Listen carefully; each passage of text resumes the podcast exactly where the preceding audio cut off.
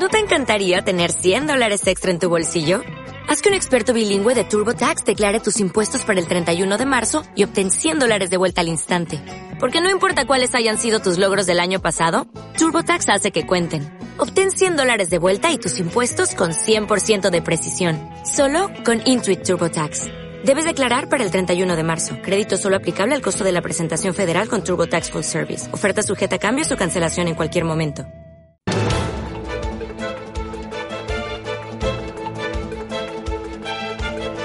El primer análisis de la mañana.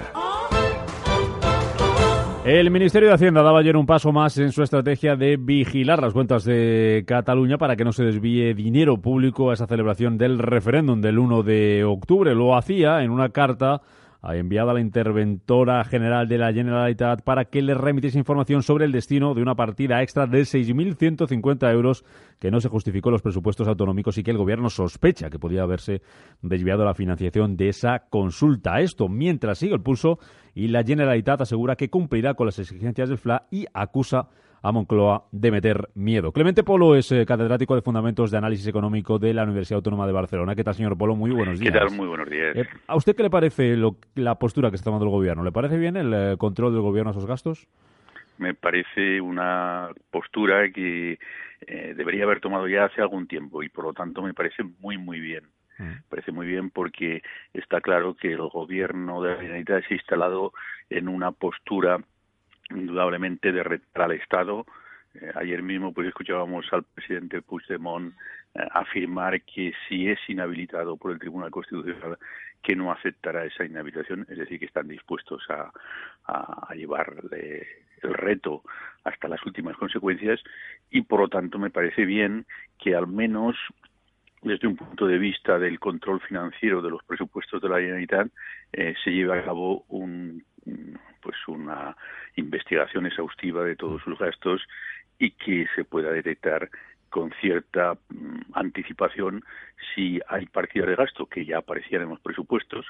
Eh, todo esto tiene que ver con una partida de gasto que es la 132, que está dedicada a organizar mm, y financiar mm, pues eh, proyectos o, planes electorales eh, por tanto, me parece absolutamente correcto lo que está haciendo el gobierno. Esta vía económica, el hecho de atajar esa posible financiación eh, mediante dinero público de la consulta del 1 de octubre. ¿Usted cree que es más efectiva que la vía política? Eh, la vía política no tiene en estos momentos ninguna eh, ninguna posibilidad de éxito.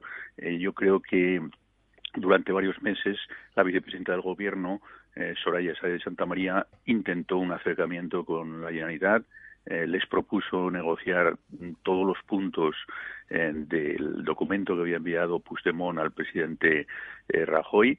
Mm, eh, esa oferta fue totalmente eh, rechazada, puesto que aquí la única, digamos que de esos 45 o 46 puntos había uno que era la realización del referéndum, que era el que a ellos les importa, y el resto de 45 pues simplemente eran para crear un ambiente de victimismo en torno a Cataluña. O sea que usted ve difícil el consenso ahora mismo el, consenso lo veo muy difícil. A mí lo que me preocupa realmente es eh, la soledad del gobierno, eh, solamente apoyado por ciudadanos, y la postura eh, realmente un poco, en mi opinión, vergonzosa del Partido Socialista Obrero Español, diciendo que no eche más leña al fuego. ayer mismo el señor Ábalos pues hablaba de en este sentido, se expresaba en esta dirección, cuando en realidad los únicos que están echando leña al fuego son las personas que están diciendo que no reconocen al Tribunal Constitucional, que no reconocen la legalidad del orden constitucional de España y que están dispuestos a hacer lo que sea para llevar a cabo el referéndum. El referéndum es muy probable que no lo puedan hacer, pero que quieren montar un gran lío, eso está claro. Mm. ¿Usted ve posible incluso que se llegue a cortar el FLA por parte del Gobierno, ese fondo de liquidez autonómica? Ah, a ver, yo creo que la, medida no es cortar el FLA. De, hecho, si uno lee el, el, el, decreto que publicó el gobierno el otro día o la eh, bueno el sábado pasado eh, pues uno ve que realmente lo que se dice allí es que si se detecta algún tipo de, eh, de gasto que esté orientado a realizar un referéndum que el Tribunal Constitucional ya ha declarado en varias sentencias totalmente ilegal, pues en ese caso se tramitará o se trasladará a la Comisión Delegada del Gobierno esta información para que adopte las medidas oportunas. Las medidas oportunas, obviamente, no son el cortar la financiación eh, a los pobres farmacéuticos, eh, si el gobierno de la Unidad no paga o no será hacer algún otro tipo de, o cortar algún otro tipo de gasto que sea necesario eh, para que los ciudadanos catalanes puedan eh, seguir disfrutando de los servicios públicos, sino que tendría que ser otro tipo de, medidas. Ahí sí que puede ser que tendrían que adoptar medidas políticas. Mm. ¿Usted cree que habrá elecciones el día 1 de octubre en lugar de referéndum? Yo creo que no. Eh, mi impresión es que eh, Pustemón, Junqueras y la CUP han decidido eh, seguir adelante hasta el final. En estos momentos las elecciones autonómicas serían para ellos un fracaso, puesto que ellos se han comprometido a hacer un referéndum y por otro lado las encuestas tampoco les dan eh, la posibilidad de reforzar su mayoría actual. Eh, en consecuencia, yo creo que lo más probable es que mm, lo que pretendan es eh, montar un gran lío el día uno y a partir de ahí pues presentarse como víctimas de la represión de un estado que no eh, permite colocar las urnas etcétera.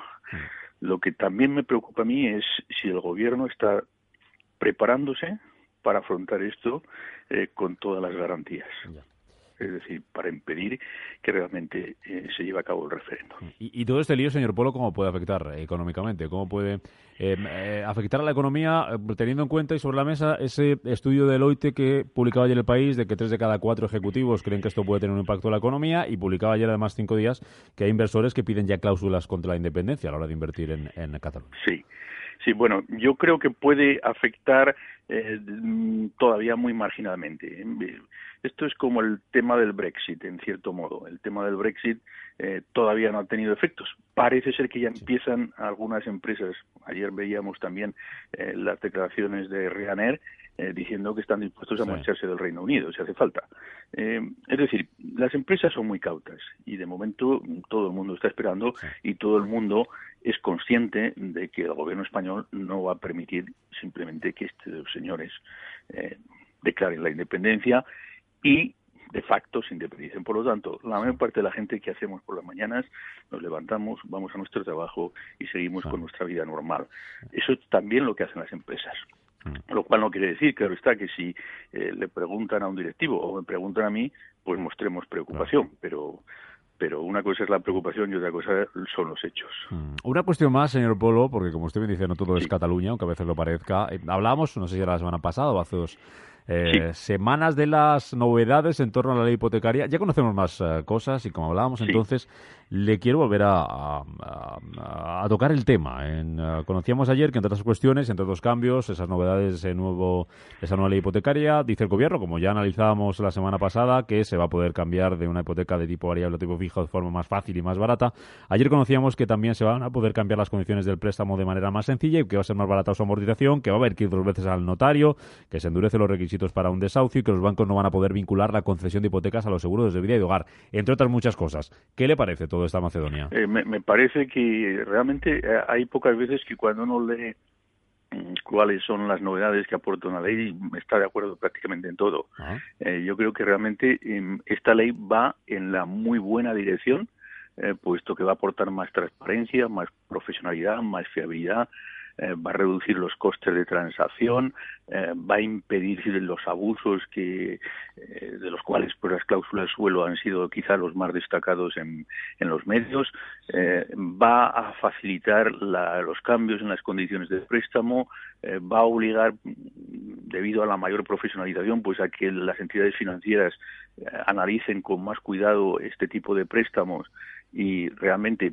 por ejemplo, una de las medidas de las que se habla es que los empleados de la banca no recibirán ningún tipo de, beneficio por el número de hipotecas que vendan, eh, lo cual pues eh, obliga a que realmente den, den la hipoteca cuando crean que la deben dar, no simplemente porque esperan eh, conseguir algo con eso.